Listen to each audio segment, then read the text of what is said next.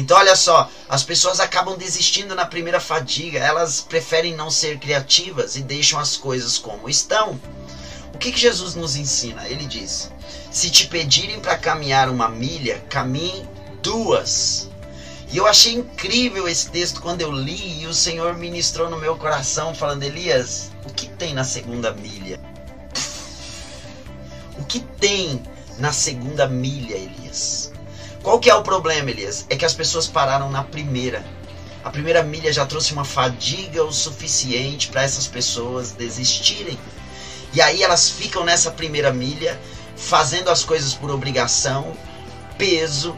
Aqui elas não conseguem ser criativas, ela não manifesta o meu caráter criativo, elas não manifesta a condição de de gerar algo novo, porque elas estão fadigadas, cansadas. Eu não sei se de repente tem alguém aqui que esteja exatamente olhando para isso e dizendo: Caraca, eu estou parado, parada na primeira milha. Eu estou parado, parada na primeira milha.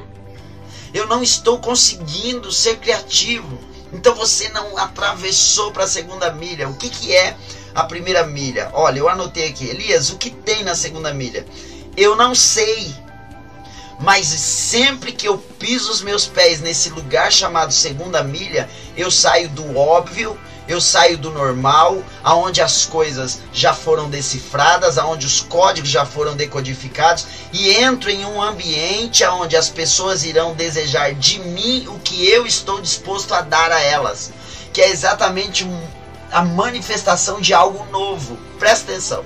A lei romana ela, ela, ela estabeleceu dentro da jurisdição dos judeus, dizendo: olha, quando um romano vier com uma mala e você estiver no caminho dele ele, ele pode obrigar você a carregar a mala dele uma milha. Então Jesus quando vem extremamente criativo, extremamente ele olha e diz assim: se te obrigarem a caminhar uma milha, caminhe duas. A, primeira você faz porque te falaram para fazer. Nesse lugar tudo tá feito, tudo tá decodificado. É, esse lugar é o lugar óbvio, estava estabelecido. Você não está ali porque você quer, você está porque alguém obrigou você a estar ali. Aí Jesus disse: então, mas tem um outro lugar um pouco mais à frente desse lugar. Que muitas pessoas, porque desistem nesse lugar chamado primeira milha, não conseguem pisar nesse chão da segunda milha. Elas ficam nesse ambiente onde tudo é óbvio, elas acordam e dormem sabendo tudo o que vai acontecer. Elas não conseguem mudar as coisas à sua volta. Elas simplesmente estão amarradas por um estilo de vida em que, por não manifestarem criatividade, há uma atividade demoníaca em curso. O desafio nosso hoje é desenvolva o hábito de fazer esforços extra. Você vai pisar nesse chão chamado segunda milha. E quando você pisar nesse chão segunda milha, você deixa de ser óbvio. Meu Deus. Meu Deus! Quando você pisa no chão da segunda milha, você deixa de ser normal. Você deixa de ser a pessoa que todos te conhecem. Nossa, pastor, mas não é bom ser alguém que as pessoas conhecem? Sim, mas tem. Quem é que te conhece? Nem você sabe quem é você até pisar na segunda milha e ver o potencial criativo que você tem a capacidade que você tem de criar coisas e dobrar a tua renda.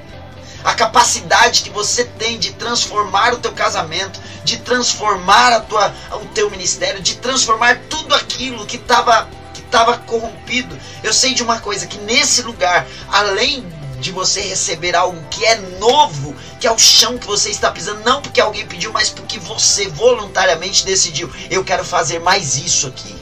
Eu quero ir, ir além do que, da, da, do que é do que de uma vida legalista.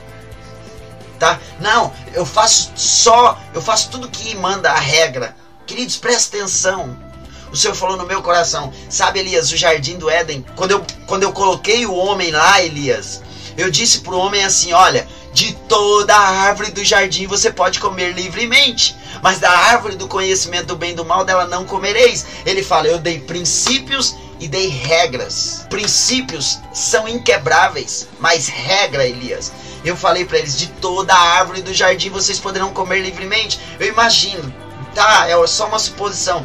Você lá no jardim, aí você tem a árvore do conhecimento do bem e do mal, você olha e fala: Não, ele falou que eu não posso mexer ali. É princípio. Mas essa maçã, essa laranja, esse, essa cenoura, eu posso pegar. Ele me disse: comereis livremente. Agora eu vou pegar essa maçã e eu vou falar a maneira como eu vou comer ela. Eu não vou comer ela ah, mastigando. Eu vou cortar ela e vou fazer um suco.